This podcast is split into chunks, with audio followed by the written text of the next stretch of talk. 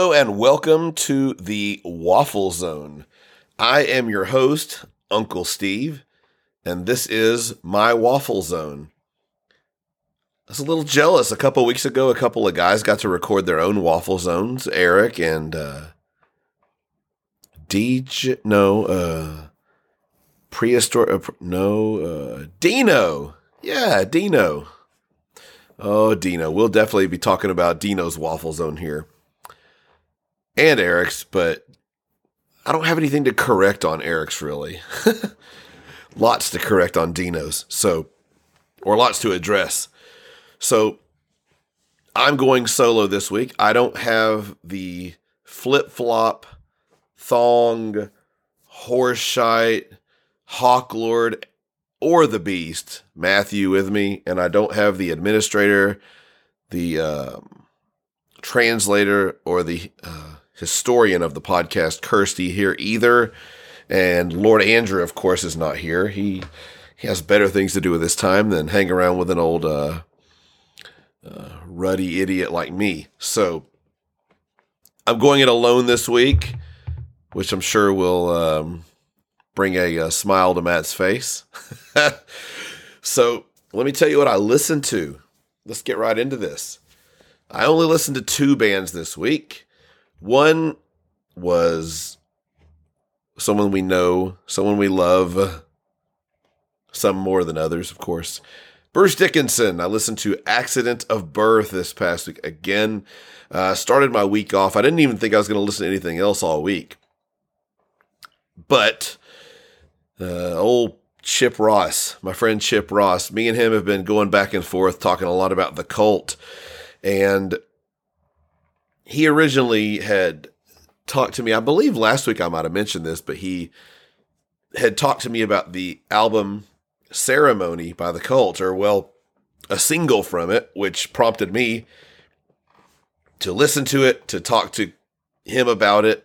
Uh, he's listened to it since then and kind of got his take. We've been going back and forth a lot about it. I, the Cult is one of my all time favorite bands. I know they're kind of a hit or miss band for people uh, because of Ian Astbury's vocals and they changed styles a lot. They just did their own thing. They went and did what they liked. And I really always appreciated that about them. And I always enjoyed just about everything that they did. But the cult, I listened to Ceremony. I listened to, let me, I'm going to pull their albums up here on my phone. And that way I can at least give you some release years on these albums as well. Uh, Born Into This was their album from 2007. There was a huge gap, I think, in their in the in their albums in the times that they were putting them out. So it was interesting. But yeah, 2007 for Born Into This. It's an album I really like a lot. Uh, discovered it a lot later. I didn't discover it when it was out, but I discovered it later on. And man, just some great stuff on that album. Those guys consistently from their very first album, their first major label album, Love, all the way through their current album that just came out late last year, Under the Midnight Sun. Just phenomenal material on everything, like great songs on all the albums. I mean, even if you only get a new album every five or six years and you only get, let's say you only get five really great songs on each album, it's still five great songs by a band you love, and, and I'll take that. So, uh, conversation I had earlier, we were talking about you would always rather have more. Like, I'd rather have a band put out an album and have 14 songs or 12 songs than just eight, because at least you get to hear the other songs. Uh, you know, and if you don't want to hear them, you don't have to, but it's better to have the choice. You know, it's always better to have more than enough than not enough, at least in most cases. Always and better that to have that. It's always better in most cases. I always thought that was a funny phrase when someone would say always in most cases. So, uh, another album I listened to was Sonic Temple, which came out in 1989. That was uh, the first tour that I got to see the Cult on. I saw them twice on that tour. Once, uh, the second time they were opening for Metallica uh, on their, uh, I believe it was the 89. I by then it was the Black album. They were touring for the Black album, I believe. because it definitely was not the And Justice for All tour. Yeah, definitely wasn't And Justice for All because that was that tour. I saw Metallica on And Justice for All in February of 1989, and it was later in 89 when I saw the cult the first time. So the second time I saw them uh, was, uh, I don't want to brag or anything, but it was January 5th, 1990. And I don't know how I remember that date, but I remember that the band's opening were um, the first band was Dangerous Toys, which was a band that I was really into at the time. Uh, Texas kind of boogie rock kind of uh, band, kind of somewhere. I don't know where how you'd really classify them. They're not like L.A. Guns or Guns and uh, maybe yeah maybe on the line of Guns. They're similar to Guns and Roses. E, you know, maybe a lot more fun in their lyrics than than seriousness like GNR at the time. But it was Dangerous Toys, which I was happy to see. It was this band called Bonham, which, if you're a fan of Led Zeppelin, it was the drummer. Uh, it was John Bonham's son was the drummer of this band, and obviously the namesake. And I don't remember anybody else that was in the band, even though I think that we discovered that the lead singer's last name was Dickinson. I could swear someone told me that the other day, and I was like, I wonder if there's any relation. No, no, no, no. Sorry. The lead singer's last name was McMaster. I think it was Daniel McMaster. And uh, we were trying to figure out, me and my friend were trying to figure out if the lead singer was related to the lead singer of Dangerous Toys, because the lead singer of Dangerous Toys is Jason McMaster. So, but I don't think there's any relation. And of course, I saw the Cult. It's the only time I ever saw them headlining, and this was a massive venue they were they were headlining in. This is a a venue where I saw Metallica on their And Justice for All tour. This was a huge where where you would see Ozzy. That's where I saw Ozzy on the No Rest for the Wicked tour, which I think was only well, was a year before that in '89. Man, but uh, yeah, it was a huge venue. It was where the Dallas Mavericks baseball uh, basketball team used to play. It's where the uh, Dallas Stars hockey team used to play. So it's a massive. You know, it's probably about an eighteen thousand seater. I don't know what the capacity would have been that night for the Cult. I can't imagine they would have sold it out, but it's awesome to know that they were playing that size of a venue at any given time uh, in the United States. So uh, let's see, that was Sonic Temple, which is a great album. They're very commercial. I believe that's the album. Uh, Bob Rock produced it. You know, Bob Rock famously produced Metallica on the Load albums, on the Black album, of course, uh, and some other things. I'm sure he produced Motley Crue's Doctor Feelgood, but I think Sonic Temple was the album that those bands heard, and they said, "I want my drums to sound like the drums on Sonic Temple." Uh, another album I listened to, uh, I think I listened to it last week, but uh, Hidden City. Hidden City came out in 2016. That was the most recent album up until 2022. And uh, it's, it's another phenomenally good album. I think it's a really, really strong album. I, I love it. I love that album. I was so impressed when it came out because the album before it, which came out in 2012 called Choice of Weapon, which I also listened to. I wasn't really a fan of that at the time. So when Hidden City came out, I was just thinking, okay, you know, are these guys done? Are they going to put something else good out? And it came out, and I was pretty blown away. I think I liked just about all but one songs I thought were really good. So uh, Choice of Weapon, I, I, said I already listened to that, and I I tried to give it another chance. You know, it's been gosh, ten years, eleven years, and I just never have went back to it.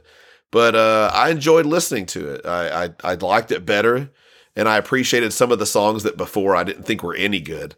So, um, you know, there's hope for that one there. Uh, I listened to some of their self-titled album. I didn't make it all the way through that one. I kind of just was playing the songs that I like, and then lastly, I listened to their album from 19. No, I'm sorry, 2001. It was their reunion album. They had broke up for a few years, and I believe Ian Astbury was singing for the band called The Doors uh, they, had, I think they were, I can't remember what they were called, the Doors of the 20th Century or something. It was basically Ian Astbury, and if I recall, it was the original band, other than you know the lead singer. It was Ian Astbury, so it's you know, and he has a very uh, Jim Morris Morrison esque vibe about him. probably a. I think he. I would imagine he's probably a very um, a little like like I would think Bruce would be in a way, except this more uh, eccentric. Bruce would be a little more arrogant, and Ian would be a little more eccentric. I think so. Um, either way, uh, I'd love to meet the guy and just just tell him that I loved his music, just for that second, get a picture, you know. So, so that's that's the music I listen to. A lot of the cult, and I listened to Accident of Birth two or three times early in the week as well. So Accident of Birth, amazing album, and we will be talking more about that. So podcast, I listened to um, Eddie Trunk, a podcaster I enjoy listening to. Got there was a little bit of drama about him during the week, but yeah, Eddie Trunk probably has my dream job. You know, talking talking to famous musicians and just getting to uh, have that life, go out and intro shows and things. It seems like it'd be so much fun. Uh, but he did an interview with Geezer Butler that I I enjoyed it. Not everyone apparently did, but I did. Um, Jim Florentine, I listened to a couple of his podcasts. Uh, I signed up for Jim Florentine's Patreon this week too, and I'm really looking forward to that because he's got like looks like just tons of stuff to listen to there. So I'm looking forward to listening to some more of his uh, in- insanity. I listened to this one podcast. It's brand new. Uh, I've heard of it, but I had never listened to the full episode. Well, kind of hadn't really listened to the full episode outside of. Um, it's called "The Story of Us," Billy and Sarah's version, and it was the episode was ranking the Taylor Swift albums, uh, and I really enjoyed it. I liked listening to Billy and Sarah, and um, they seemed like really nice little girls. So and uh, the the two people that were hosting along with them uh, were a little suspect. They weren't really even fans of Taylor Swift, to to my recollection. I think one of them like liked one song, and the other one seemed like just an idiot that didn't know really anything. And but either way, it was a it was a good uh, thing, and um, I reached out to them. Uh, I reached out to one of the hosts and it sounds like there's going to be another episode uh, being recorded pretty soon because I was I was kind of like I wanted to hear more. I said, "Well, hey, when's this next one coming?" And uh, sounds like it's uh, going to happen pretty soon. And lastly, I listened to my own podcast, uh, uh, and and I say I listened to it because I don't normally say I listen to it, but I listened to uh, Uncle Eric's Waffle Zone and Uncle Dino's Waffle Zone, and God. Um, I liked what Eric had to do. I, I like what Eric did. Um, he was straight. He was to the point. He, um, I like that he that he kind of uh, he talked about bands that I wasn't real super familiar with. He talked a lot about like Testament, and I'm a I was a pretty big Testament fan for a little while. Uh, liked a couple of their albums. I went and saw them live multiple times, uh, and made me really want to go check them out some more because I just I know that Chuck Billy had a cool voice and made me want to check them out. I like that he called out Metallica and um, Avenged Sevenfold for their you know new air albums and what he thought. He just wasn't blowing smoke. Uh, and I will say I don't know much at all about Avenged Sevenfold. I know very like I think I know they do like Hail to the King. I remember that song and I remember thinking that was kind of a uh, black era Metallica ripoff kind of sound. But either way, it was a cool sound. You know, they sounded good. And I listened to this one podcast uh, that I'm going to recommend Dino go listen to because Dino said he never heard anyone talk about Kansas, the band. And uh, this guy that I'm going to say right now, Dino, is a big fan of Kansas. He's had um, Kerry Livgren play on some of his solo or one of his solo albums at one point. He's a huge fan of Kansas too. Uh, Monty's Rock Cast. Monty was the bass player of Galactic Cowboys, but he does a podcast. It's it's it's a solo podcast he does, and I like it. But I, am a big fan of Monty's music and his art. Um, but he does definitely talk about them. But but on Monty's Rockcast one week, and Monty likes a lot of per, you know newer music too. He did a review for the uh, Avenged Sevenfold album, and you know I honestly never would have went out to out of my way to listen to their music at all. But because he played it, I listened, and I gotta admit, some of the stuff he played was just god awful. Like it just was way out in left field compared to just what a rock album you would what you would expect and I'm not a fan of theirs. I can't imagine being a fan of theirs and hearing that and thinking, "Oh yeah, this is pretty good." I'm sure there's some out there. But I definitely think I would agree with Eric's take. Uh, it sounded pretty bad. The Metallica album, I honestly haven't listened to it. I've heard uh, Monty actually uh, reviewed that one, and he was more favorable on that review than he was the Avenged Sevenfold album. You know, and he played a few bits and pieces here, and, and I thought it sounded okay. I mean, I, I always kind of think Metallica sounds good, but I'm not really that interested in going out and buying it either. So I'll leave that there. Um, what else did Eric do? Um, he talked about some bands. He talked about doing talking about movies and stuff, and I like that he just kind of branched out a little bit with that because I know there's been a little bit of that where we've talked about maybe shows or I can't remember. Maybe we do that on the uh, on the uh, the Patreon. I can't remember. I know sometimes we'll talk about TV shows and just I try to keep it as straight as we can because without without that we'll we'll you know you have multiple people. It's it's easy for one person to say he watched a movie, but you get three people and then you know, and include Matt in there, and then of course Matt Matt's going to run off and go talking crazy about something. So, but seriously, uh, I would like to incorporate some different things at different times as well. It's definitely things I've thought about, and it made me think of things that I would want to do in the future. So, uh, I'm glad you did the episode, Eric, and uh, I enjoyed it. I did enjoy listening to it.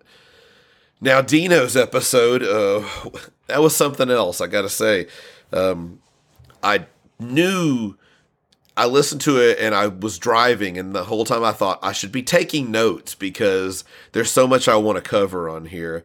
And um, I've got a lot of notes here that I basically would just stop the recording and say it into my phone. So I'm going to just try to address some things that Dino said on his waffle. Also, um, I do appreciate and I do appreciate both of these guys doing it. It was a lot of fun to listen to both of them. Although I got a little more, I got a little more frustrated with Dino and some of his. Uh, there was one take that he had where he was completely off base as far as uh, something he was quoting us, and as soon as I talked to Matt, Matt said the same thing, and I go, "Yeah, he didn't say that right." So I will be correcting that among many other things. So uh, I'll just read you what I wrote down in my notes here about the. Uh, this is about Dino's episode. Eric just gets a thumbs up. I wrote, as soon as the music started, I thought this can't be a good episode. I mean, if if, if the music leading me in is any indication, Quest for Fire. um, the only thing that would make Quest for Fire worse would be a lot more. Um, something else that, that Maiden did on that album and, and a lot on Fear of the Dark would be some gang vocals. How about some gang vocals for Quest for Fire? Not Bruce Dickinson vocals, gang. Gang. G A N G gang vocals. Um, let's see here. Dino said he, I'm going to set the record straight because he's taken all the arrows for his perfectly reasonable and logical opinions, which then he proved completely to be the opposite of what by everything else he said on the episode.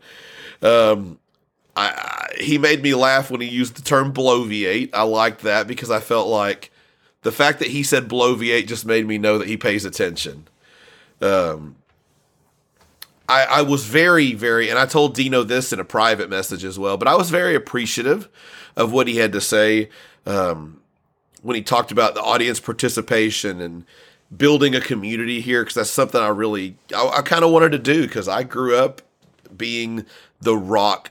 I mean, I had a couple of friends that were into some of the music I like, but I never had fa- friends that were just really into everything. And, uh, I really was looking forward to just, hey, if I do an episode about the cult and five people like it, that's five people I could talk to the cult about. Or if I talk about this band or Iron Maiden or whatever, and I'll meet people. And I've met so many people, and it's it's been about creating a community of people, and everyone's real cool.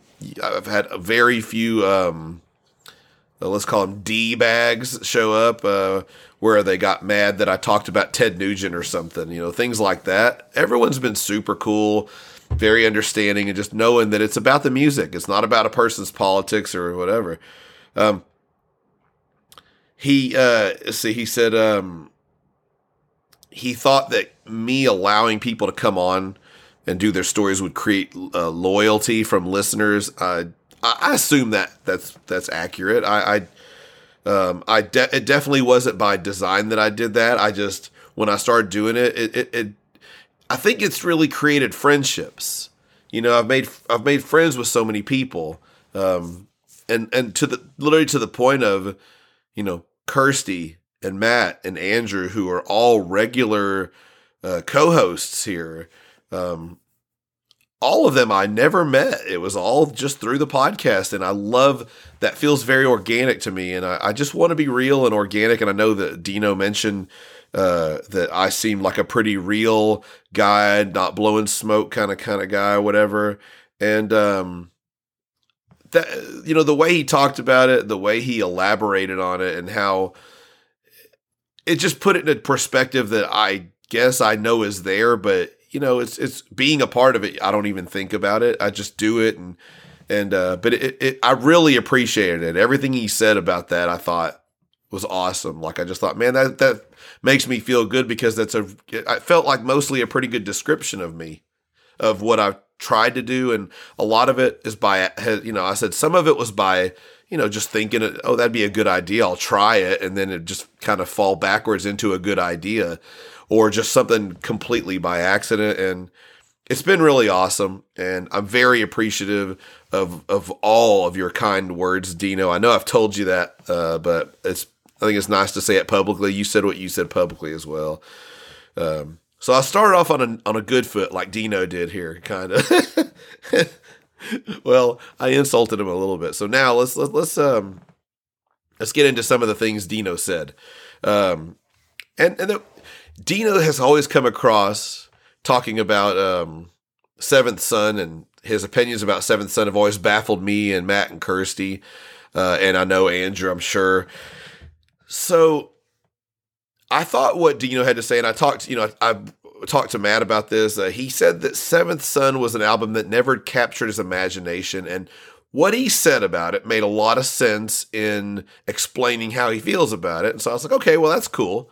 I'll and, and I I talked to Matt about that, and I said I'll give him credit for that. That makes that that completely is reasonable. You know, it's a reason. I mean, we all like what we like. We all like art differently, and you know, so I can totally accept. I expect. Uh, I'm sorry. It's it's after it's 1.30 in the morning right now as I'm recording, so my wording might be a little uh, uh might get a little uh, tangled up here, but it was a good explanation for why he feels the way he does about Seventh Son. So I thought that was interesting. Uh, let's see here. He uh, here's a correction. He said the first album. Uh, he talked about the first Maiden album, and he was calling it an eponymous album.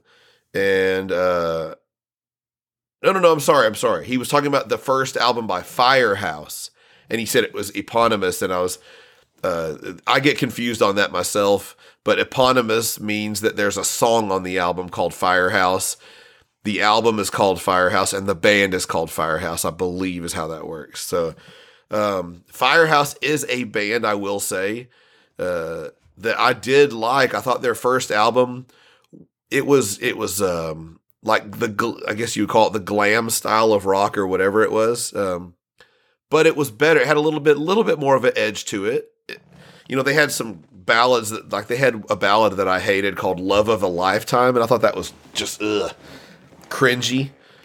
Uh, but I did like some of the stuff on that album a lot.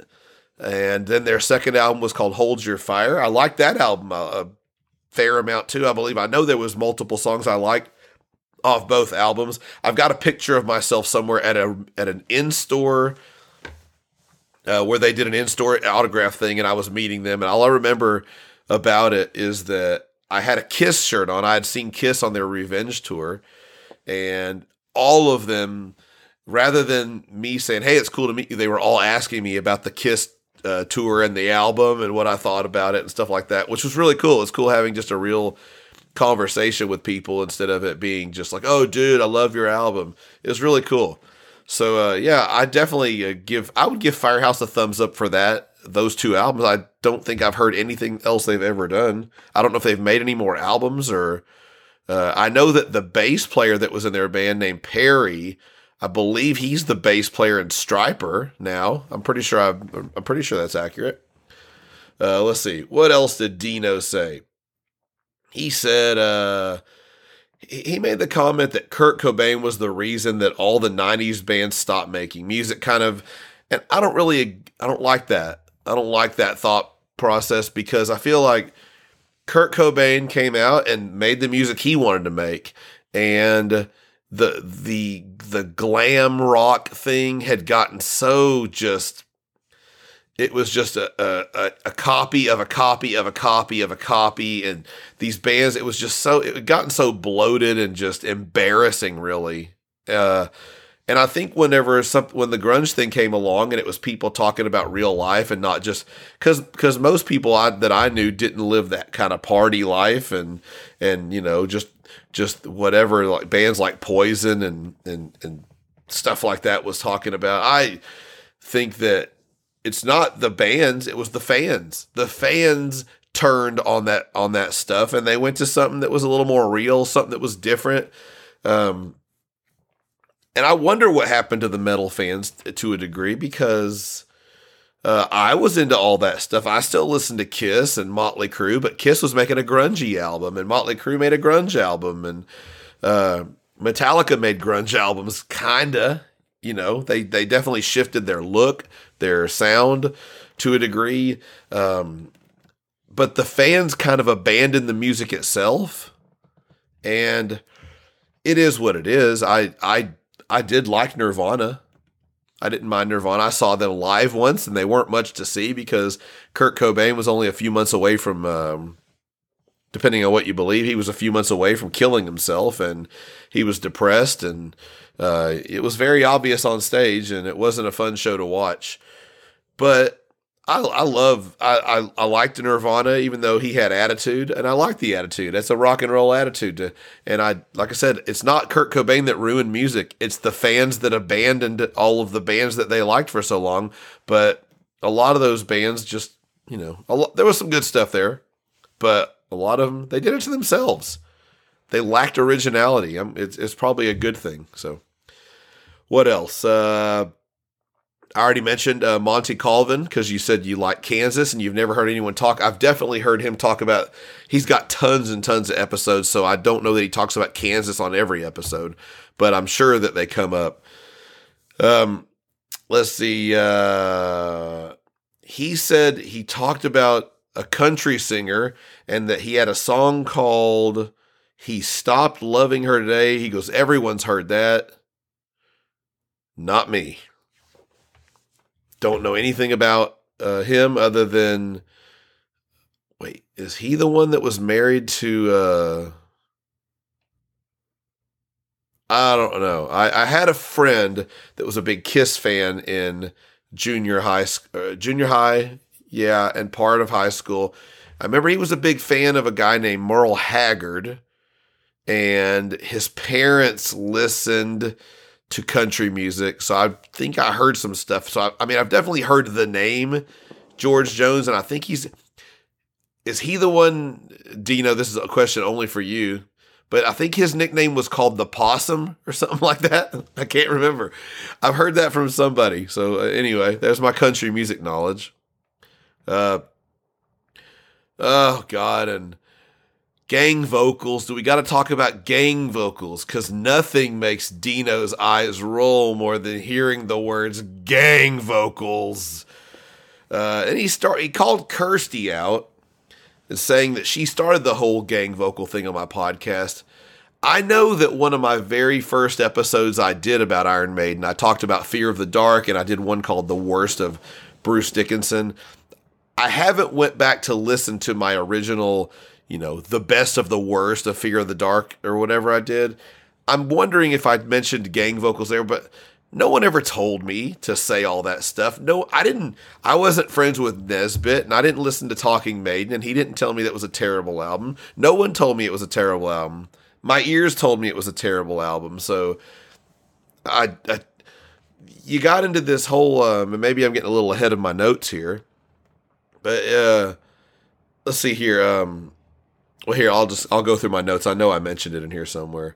Uh, I don't know that Kirsty was the first one to use the term gang vocals. I, I like to think I did because I just kind of do what I do, and, and and I didn't come as part of any kind of a. Uh, a we had there was no plan built. There was no group mentality in place to where we all said, "Hey, let's do this." I don't really. I understand what you're talking about by that because a lot of people hear something and then they, but then It's like going to school. You go and you learn something and you go, oh, or someone tells you about an album and goes, hey, maybe you never noticed this. You go, oh, well, let me check that out. Oh, wow, I really like it better now. Yeah, so um, you said, Dino, you never noticed gang vocals, or really the background vocals for that matter, and had it ruin a song.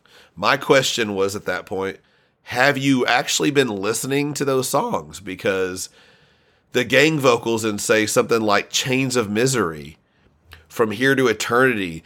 Uh, I mean, if there's, it's, it's like a, it's like a chorus. If the chorus is bad because of the vocals, you're going to notice it, right? I mean, you say that Blaze was a bad fit for Iron Maiden, so you must have listened to his vocals. I mean, it's obviously you're listening to vocals, but I think you have you have blinders on when it comes to Bruce Dickinson's Iron Maiden output. Obviously, if you think that Quest for Fire is a very good song. So Quest for Fire. This is when you went into your big Quest for Fire thing, and you said um, no one would have complained about the lyrics to Quest for Fire. Uh, you went on and on about the fact that uh, the opening line was what threw us off. Now, this is where me and Matt had a discussion because we said, yeah, yeah, the lyrics are whatever, you know, crap lyrics. I can deal with some not so great lyrics. It's the vocal melodies that ruin Quest for Fire. You know, the music's okay. I mean, it, it's it's you know the the the the, um, the gallop in that song isn't the same as the gallop in in in the Trooper. That's for sure. But um, yeah, we we talk. It's the melodies of the entire song. The chorus, drawn by Quest for Fire. It's a crappy melody. Um, in a day when dinosaurs walked the earth, all that terrible melodies, garbage melodies, man. I don't know. You wonder how Steve Harris wrote The Trooper and then wrote Quest for Fire and thought they should go on an album together. You really got to wonder. You really. Is that the day that um uh there's a line on on Accident of Birth where where Bruce Dickinson says Jesus had his day off when they pulled you through. I think he might have been really meaning to say Martin Birch had his day off when they pulled Quest for Fire through. Maybe, maybe because uh, yeah, it's a crap song. I mean, it, it's it's crap. It's garbage. You know, I love the guys that played on it. It's a crap song. The melodies are crap maybe it would have been better as an instrumental. Okay, let's just I'll say that. I'll give you that, Dino. It would have been a good instrumental. Would have been a it would have been a lot better as an instrumental. Way better. So, you know, I have no issue with the dinosaurs. I mean, if he sings in a day when dinosaurs walk the earth and it was a really cool melody, if he would have sang that like in uh, The Trooper, in a day dinosaurs walk the earth, da na na, and whatever the next line is of Quest for Fire, you know, that would have sounded cool. Wouldn't have been eh, we wouldn't have cared because the music would have been so awesome and the song would have been awesome and the melody would have been awesome. But the melody of that song sucks. Hear me out dino. It's the melody of quest for fire that ruins it. It's not the first line of the song. It's the melodies in that song. I remember hearing it way back when like say 86 not quite as early as you heard it but probably 86 80 you know 87ish I didn't like it back then. It was a skipper. It is a skipper now. It's always been a skipper. I did a review of Quest uh, of the album recently with Matt and Kirsty, and I had to listen to it a few times, and it was it was painful. It was painful. I'll never get that four minutes or whatever li- of my life back. So, um, yeah, um, no one told me that I had to call that song crap I thought it was crap when I started my podcast. No one told me that before that because I didn't know anybody. I didn't know anyone that liked Iron Maiden. I knew a, a, few random people, but we generally didn't sit around talking about Quest for Fire. If they did, they weren't big enough fans for me to get into the deep, deep dives discussions with them about it. it would be, hey, hey, you know, let's we talk about what we liked. So there you go. Uh, yeah, no one told me. No one told Kirsty. No one told Matt. We all had enough sense in our brains and our earlobes to know that Quest for Fire is crap melodies. Crap melodies. The only thing that would have made it worse is if it would have been gang vocals in the chorus instead of the Bruce's just layered vocals. So, next up, what do we got? Uh, you said it's a problem when people hear opinions that you didn't hold and maybe didn't hold. Um, let's see, it's a problem when you hear opinions that you didn't hold or may. So I think you were talking about people getting their opinions and, and changing their opinions based on what we say. I think that if that happens, maybe it's a, an opinion that they were already kind of uh, wavering on. Like uh, Kirsty said that to me recently. She said, "Well, if if that changed your opinion, then maybe you kind of already felt that way a little bit, or maybe you'd already thought that. It's possible. Um, sometimes you there's I know for a fact there's songs that have come out or or not songs, but yeah, whatever songs, bands where someone doesn't like it or does like it, and I'll tell them about it. And like I would say with Matt, and Matt would say, "Yeah, I don't like this," but then I would say, "No, no, no, listen to this." Listen to this. And he'd go and listen. He'd end up liking it, or vice versa. Maybe you know, there's times when you influence someone for the good and for the bad. That's just part of life. It's not, you know. I mean, I'm willing to listen to somebody. You know, I listen to you. so, um, but I definitely don't think that everyone has been a fan of Iron Maiden for 30 years, and then now they're going. Um, you know, I, have always liked Quest for Fire. I thought it was an amazing song, but since Uncle Steve, Kirsty, and Matt think it sucks, I don't like it anymore. I, I kind of think that all of us are old enough and strong enough in our beliefs to, to, you know, and if somebody, if, if someone changes, hey, that's, uh, you know, I guess we're doing some good for the team. So let's see here. Um, I like that you uh, listened to Jesse's episodes and gave him a shout out. Just because Jesse said that Quest for Fire is hard to play on guitar doesn't mean it's good. I'm sure he would say that Yngwie Malmsteen's songs are hard to play on guitar too. It doesn't make him good.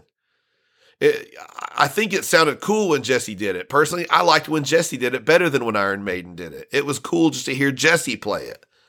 And Jesse is a good guitar player, and I do like Jesse's podcast. Let me add all that. But just because Jesse said it was hard to play on guitar doesn't mean go, oh, that's a great song. Jesse just has bad taste in that one song. Sorry, Jesse, to throw you under the bus, but you know what I mean. So, um, and let's see, I wrote Dino tries to defend Quest for Fire. Okay, by saying Jesse said it was hard to play in guitar. Okay.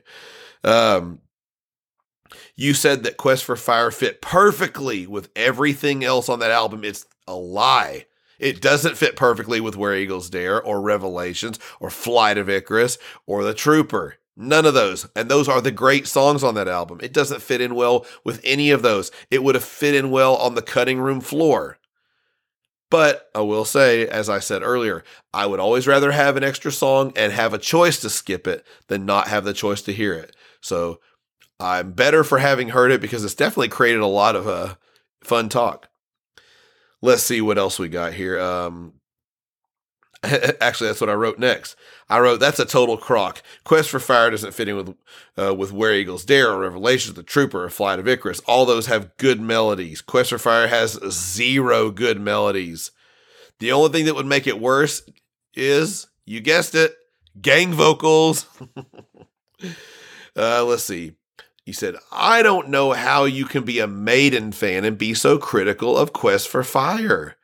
Um, come on, man. It's it's you can be you're allowed to be we're allowed to be critical of things. Uh, you know, I I, I can acknowledge that Steve Harris ain't batting a thousand.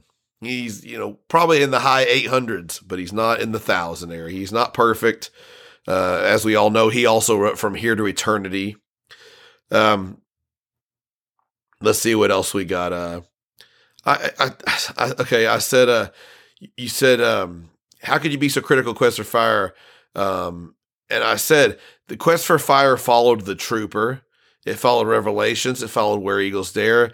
It followed uh, Hallowed Be Thy Name. It followed Run to the Hills. It followed Children of the Damned, 22 Acacia Avenues, Killers, Innocent Exile, um, Phantom of the Opera. It followed a lot of great songs. I can't believe that that song got on the album. I can't, I, I really, it's astonishing to think that that song made it. That that um, Martin Birch did not nix it and say, Steve, this doesn't hold a candle to anything else you got here. look, you had eight songs on the last album. You're gonna have eight songs on the next couple albums. Let's just let's just keep it at eight. Eight was the magic number back then. So um and then I wrote, that's how you criticize it. It, it followed all that other stuff. It followed all that other stuff. So that's how you criticize it. Let's see here. Um, okay, you talked about the first line. You you talked a lot about Quest for Fire, a lot about Quest for Fire. Uh, let's see here. Um, and I wrote, you know, hey, great melodies can overcome crap lyrics, as I've already said. If you put that at the front of the Trooper, hey, totally different. Um, what do we got here? Uh, Quest for Fire, another paragraph about Quest for Fire. Uh, I always skipped it back in the day. I added that here. Uh, people that have been listening for 30 years aren't changing their opinions. I don't think, not that much. Um, I, I thought it was funny, Dino, when you tried to say queet quotes. Uh, I think you remember the story, but if not, and if someone's new, I'll tell you the quick story. The real Cliff Notes version was back in the day, we called them quote tweets. And one time I was trying to say it, I was trying to talk fast and I said queet quotes, and we started laughing about it. And back then, uh, Kirsty had written a uh, quote tweet at the time about, and that's the last episode that it was called quote tweets. She wrote a quote tweet as a song, and I had to sing it. Well, I didn't read it before I sang it. I just got there and said, "Okay, let me sing it," and I was singing it to the tune of whatever it was and she had written Queet Quotes as one of her lyrics. And when she wrote that in there, it kind of cemented it to me like, okay, it's an organic thing that happened, an accidental mistake thing that happened. Um, we all love those. And at that point, I thought it's a weird sounding word, but it's fun to say Queet Quotes. It's kind of weird to say in a way, too. But I laughed that you struggled with that because I thought, Dino's been listening long enough. He should know how to say that word. Uh, you you mentioned how Killer's songs were leftovers from the first album. I do agree with you there. I feel like you know they recorded that first album and they had to know that you know even though they might have signed a record deal, they didn't really know what they were going to get. Maybe this is the only album we got. And uh, I talked to a guy earlier and he said you have your whole life to write your first album and then you maybe get a year for the next one. So I think there was a few a few new tracks for Killers, but most of those they had been playing live before 1980. So, yeah, I, I, definitely agree with you. I think the first album is a lot better than the second one. And I think a lot of people like the second one better just because the production's different. Let's see here. Um, he made me laugh when uh, he was telling Gin that if he had a match, he would go back and check three or four times to make sure that was right. And I said, that's not bad advice. Um, one thing I was wondering though was I would love for somebody to go back and listen to that episode again and count how many time Dino uses the word masterpiece because I think Dino that you throw that word around very very loosely. You use it way too much and you call way too many things a masterpiece. You know, every song is not a, you know, uh, a, calling the song a masterpiece has it's got to be perfect to be a masterpiece. Like to me, the Evil That Men Do is a masterpiece of a song. Revelations is a masterpiece.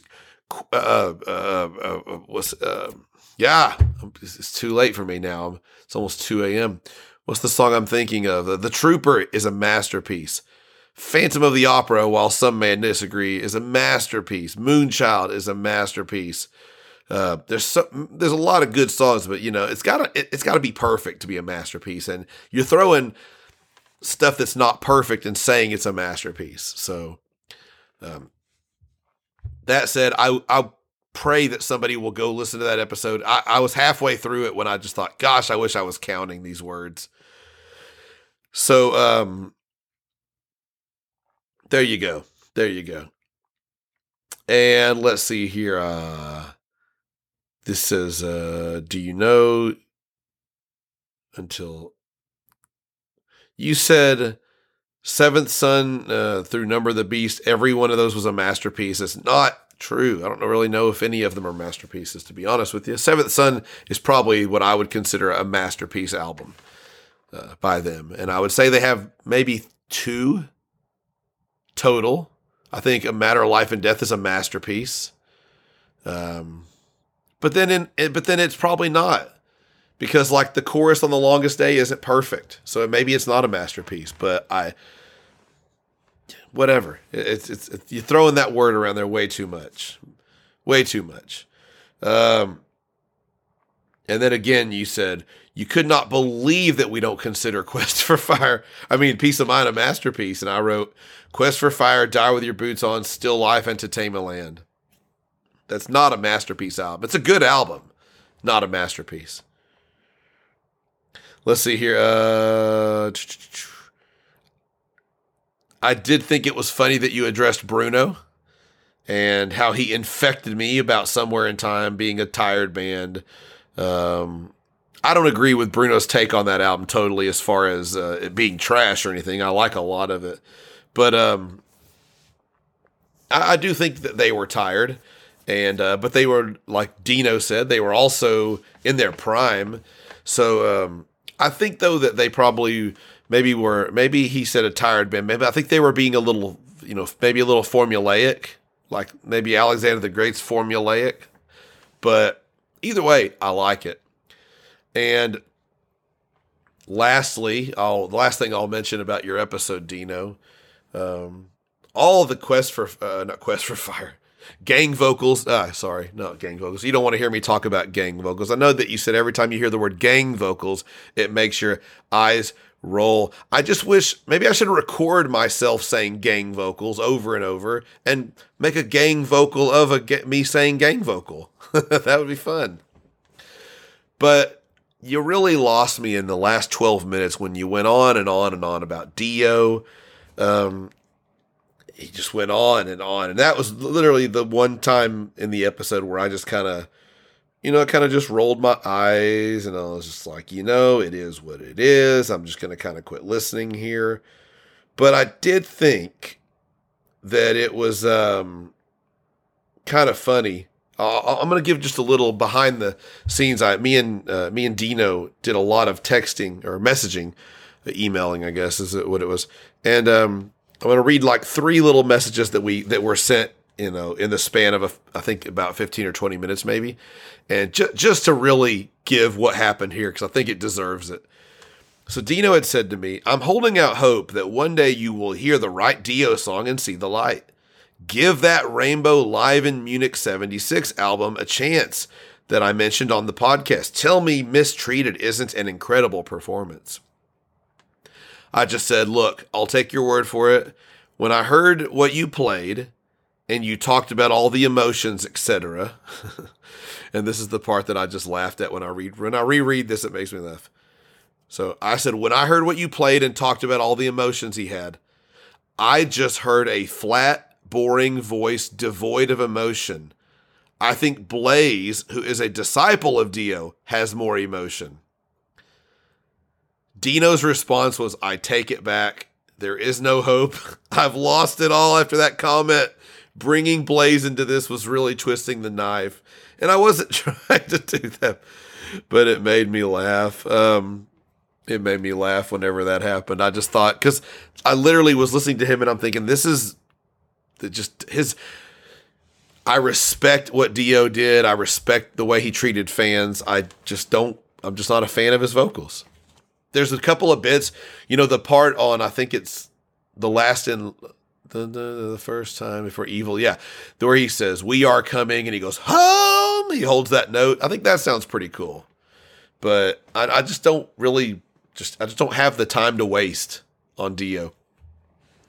Okay, I was hoping this episode was going to be shorter, but it's getting to the range of where I already want having it be longer. So let me run through these retweets and tweet quotes, no more gang vocal talk. So the retweets for the last week's episode are as follows. Uh, is Royal Dudeness Dave in the USA at Minasiawasa 711 on Twitter. It was all the other writing was in like I believe Japanese. I could be wrong. I don't know Japanese writing or Chinese writing. I don't know how to differentiate, and I wasn't sure which. I didn't have a way to. They didn't have a location listed. They did, but it was written in in in in. And I don't mean that as an insult when I say it. I just don't know the difference. There's probably a huge difference, but I don't know it. Um, And these are the retweets. El Gaucho, who is south of heaven in the Abbeys. Uh, I don't know if they meant to say abyss, but they wrote Abbeys. Joseph E. Hoyle in Mason Neck, Virginia. Ron Kramer in Washington State. PIM hashtag SPFC in 22 Acacia Avenue, Hell. Neo Yeoman in Lancashire.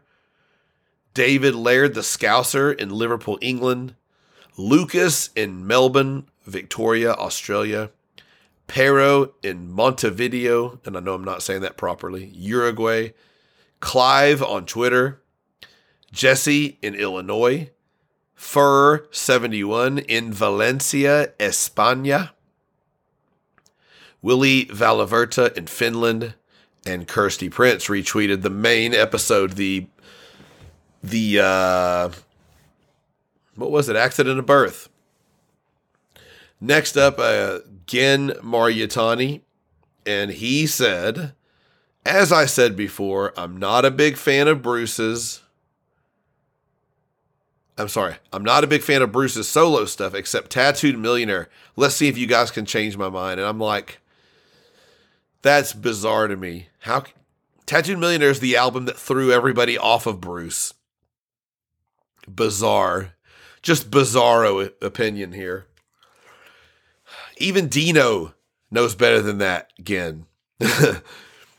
uh, gang vocals. Uh, Gen Mariatani also said, No more lies. I mean, no more violence, Uncle Steve. Listen to the episode and the entire album. I must admit that it was much better than I remembered, but I didn't it didn't change my overall impression. I definitely appreciate it more now though. So you mean to tell me again you still think that Tattooed Millionaire is a better album than Accident of Birth?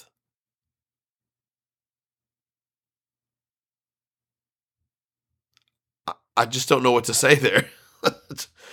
so here's his song rankings. And I believe him and Matthew had two matches on this, and they were being really excited about it. But here's how you. I haven't looked at these too much yet. I'm trying not to. So, okay. Um, he said, uh, Welcome to the Pit, which he gave a 1 out of 10. Yeesh. I like Welcome to the Pit a lot better than that. The lyrical content is not great, I guess, but it's actually the lyrical content's not that bad. This is an instance where the the lyrics aren't great, but the song sounds really good. So there's good melodies. Something Quest for Fire could take notes on. Uh, his number 11 was Star Children, which I'm baffled by. Baffled. Uh, he has, uh, yeah. Uh, where did he's? I thought he. I thought there was only eleven songs. I'm getting confused. Maybe there's twelve. Uh, he's got the Magician down at ten. He said that's a five out of ten, which is bizarre. I really think me and Matt discussed this during the week. I think the Magician's a really, really good song. Really, I like it a lot. A lot better than it's just on an album with so many really, really, really, really, really good songs. So uh, then he's got Freak at number nine. Holy crap. Uh, Taking the Queen at number eight. Good God. Accident of Birth at number seven.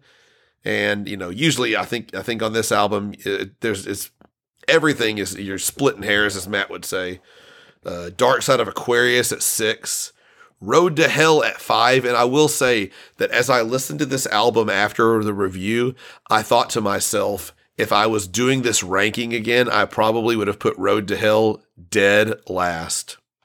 Sorry, Kirsty. Um, he's got Omega at four, which is an incredible song. Oh, that's what he did. He did put Ghost of Cain on here. Ghost of Cain isn't listed, so um, I don't think Ghost of Cain is as good as all of these other ones, though. Uh, Man of Sorrows. Wow, that's really high for Man of Sorrows at number two. And Arc of Space at number one. Uh, he's got the ballady type songs closer to the top.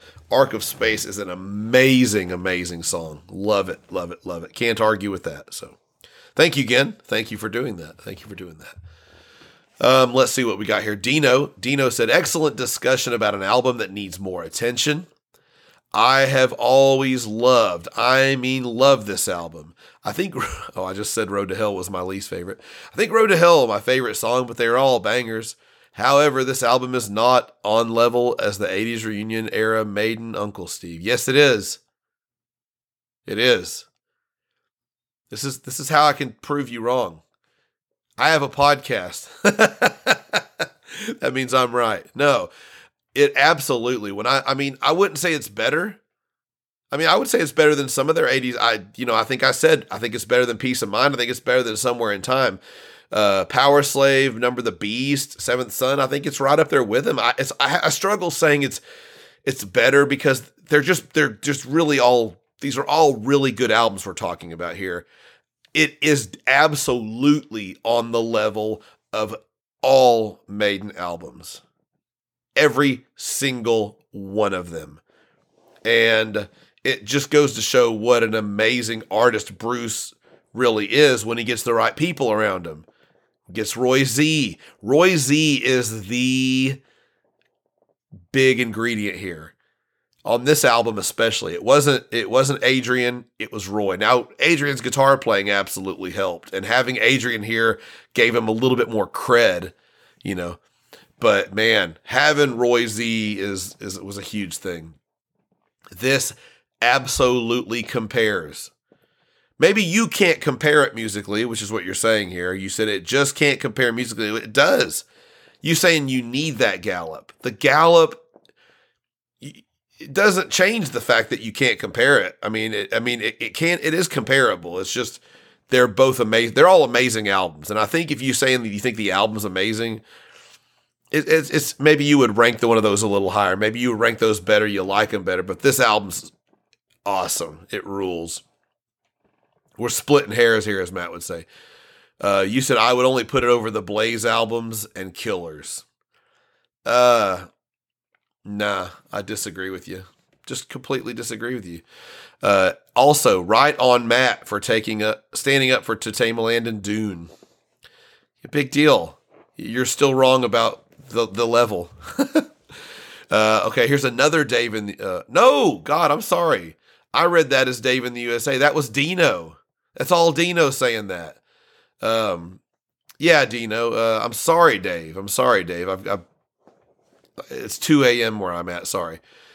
Yeah. Um, absolutely, Dino. Uh, yeah. Um, I get it. I mean, I, like I said, we love those 80s albums. We love the modern Maiden albums. Uh, I really appreciate that you're that you do appreciate those the modern stuff as much as you do. But I do think it compares. I really think it compares. You're wrong. Whether you're Dave or you're Dino, you're wrong. okay, so now Dave in the USA. He says, I'm so far behind on podcast, but I just saw this and I can't wait to listen. Bruce's accident, ooh, accident of birth is a better album for me than at least or at a minimum seven Iron Maiden albums, and I could easily say that's better than all the '90s material. Um, it's better than the two uh, albums with uh, Di'Anno, so that's six of them, and I would say it's better than Piece of Mind and Somewhere in Time. That's eight. So uh, I'd say it's better than Book of Souls. I'd say it's better than maybe Dance of Death. That's ten. So at least ten of the albums maybe, and it's definitely on par with everything. It's it's it's a quality. It's as good as it's like comparing Resurrection by uh, Rob Halford to a lot of the Priest albums. Except with Priest, it, Resurrection's better than most of their albums, and uh, the only album it's not better than is Painkiller in my eyes. So let's see here. Uh, he said, uh, also, Road to Hell would slot into my top 20 Maiden songs if I made that list somewhere. It's that good. Okay. I think it's a good song. It's just not in my, it's just not the top for me. Uh, I don't dislike it. Uh, Lord Andrew, it's, uh, now Andrew's was a long, long uh, list of things he said here. He said, It's been several hours since I had to stop listening after hearing Matt's review of Taking the Queen, and I'm still reeling dismissing ancient folkloric tales as childish fairy tales needs to be addressed, and I'll do the best I can. There are different versions of Tale of the Fairy Queen, but perhaps Bruce has based this song on the epic 16th century poem, The Fairy Queenie. Fairy Queen uh, by Edmund Spenser. She's a virtuous ruler who's clearly Elizabeth I, and a copy of the poem was presented to Her Majesty in 1589. The imagery that comes to my mind when listening is of Elizabeth's death in 1603, a pivotal moment in British history, bringing an end to the Tudor dynasty and heralding in an England ruled by a Scot and the beginning of what would become the United Kingdom. The story of the Fairy Queen dates back into Arthurian legend and beyond. It inspired Canterbury Tales author Geoffrey Chaucer in The Merchant's Tale, Shakespeare when writing A Midsummer Night's Dream, and many other eminent writers through the centuries. It is of vastly greater cultural importance and substance than an incomprehensible sci fi novel written by someone who hated the music that gave us to tame a land with its impenetrable lyrics. Finally, Taking the Queen is one of the best songs on a masterpiece of an album. Couple things here. One that Andrew was wrong about, apparently, was Kirsty came back and just said, Look, I quoted Bruce. He didn't mention that. Andrew said, Oops, my bad. also, and of more importance, Andrew agreed with me on my take that this album ranks up there with the best of any Iron Maiden album. High praise. Jesse, great discussion. This is a fantastic album. Some great opinions. Roy Z and Adrian work so well together. Well done, Uncle Steve crew. Thank you, Jesse. Willie Valaverta in Finland wrote The baptism of Uncle Steve, dental drumming techniques, mauling a co host with a bat. Will Matt have to seek asylum in Finland? Will it be a lunatic asylum? Stiff drink? Probably.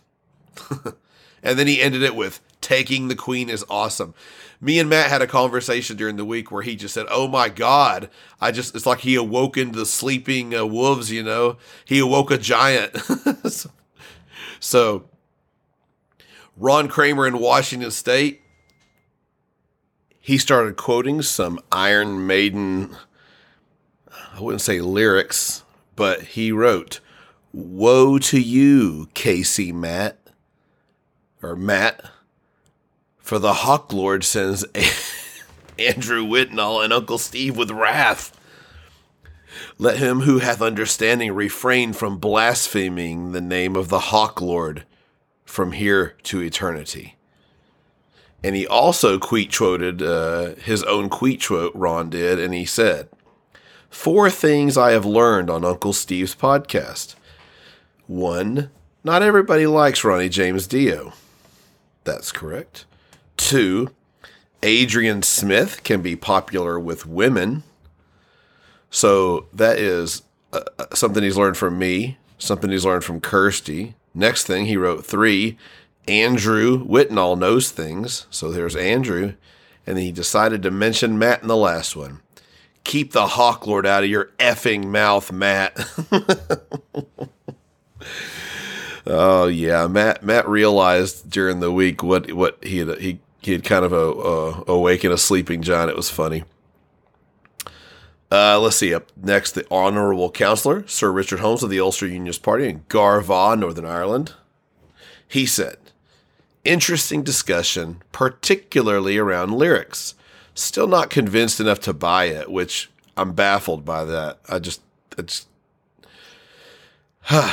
worth noting progression of Bruce and Steve as lyricists from the 80s, early 80s to now. Bruce always occasionally dipped into Tom Sharp mode, but is a great poet. Accident of Birth excels lyrically. I'm just baffled that he wouldn't want to buy this and listen to this more. Oh my gosh, it's just an amazing album. Just I, it really baffles my mind. Really baffles my mind. Uh, then Rockarola, he said, I have never heard this record. The title hits a little close to home. Let Uncle Steve and crew entertain you. Um, now, I wanted to read a Facebook post by Chris Reedy, and it was uh, regarding a, uh, the Facebook post about this episode. And he said, it's a pretty long one that he wrote, but it's pretty good. He said, such a groundbreaking album, in my opinion. Having endured grunge, nu metal, and the state to which Maiden had fallen by 1997, this album revitalized my love of metal. Separately, Bruce and Adrian had put out some good music Balls to Picasso, Skunkworks, and the two Psycho Motel albums.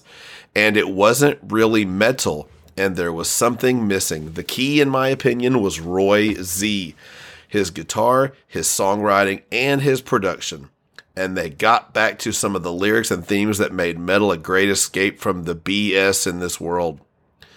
I thought I was prepared for my first listen to Accident of Birth, but those first notes on Freak immediately made my hair stand on end. Clearly, something massive was about to hit my ears, and it did.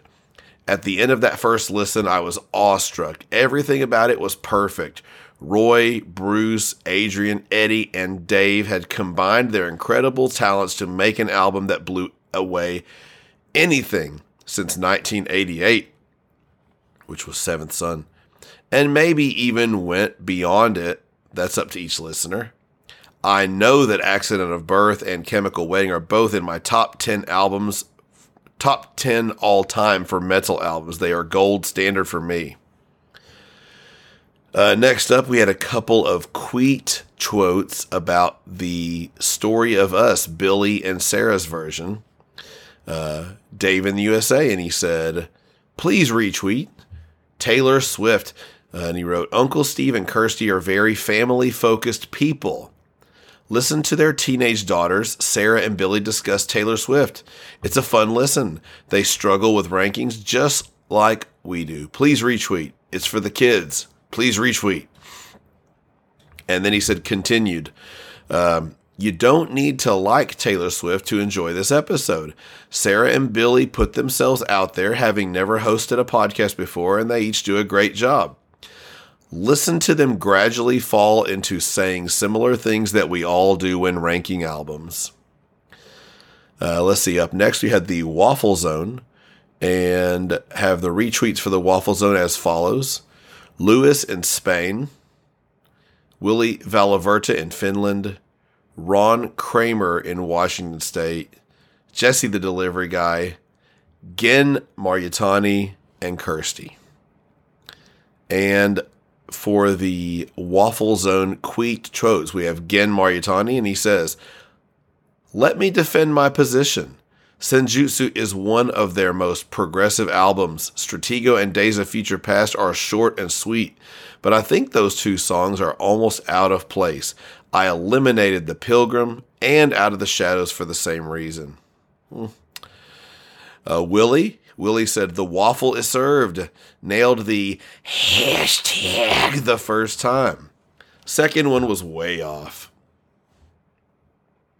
Lucas in Melbourne, Victoria, Australia said, Another excellent waffle that gets the Lucas Obsessive Setlist Spectacular Eldridge tick of approval.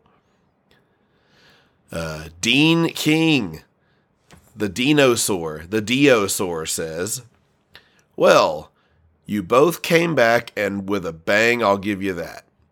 I'll address Steve in the main show retweet, but Kirsty, you get the crazy take prize.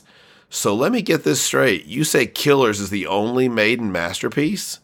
Uh, which she didn't. I only asked her to name one. So uh, that means nothing that came after ever one, two, I'm sorry, ever surpassed Killers. You hold up Killers with Paul Di'Anno as representing the very best maiden ever accomplished. That's what a masterpiece is, by the way. It's not what my favorite, but what represents the best the band ever accomplished. So now you're saying that's the best, whatever the best a band ever accomplished is what a masterpiece is. Then Piece of Mind is absolutely, positively not a masterpiece. Gang vocals. Let's see. Next up, we have Ballad. And he said, The issue with Darkest Hour was Gammon Anthem. Tories, UK Conservative Party, cosplaying, channeling a cartoon version of Churchill. The worst what the worse the politician, the harder the channeling. See Boris Johnson. The song has the same vainglorious vibe about it. That's kind of got me a little lost there, but that's okay. Uh, let's see. Uh, Rockarola said, I have spent all weekend perfecting my bourbon syrup in anticipation for this week's waffle zone. It took two gallons of R and R, but well worth it. The waffle zone is always a fun listen. Thank you, Rocka. And lastly, my take, what I said was one of the hottest takes I've ever given off the cuff shows up in this episode. Kirsty Prince even tried to back out. It was so hot. So that's that. Now waffle on over and listen to a very bizarre uh, half of an album episode. Cheers.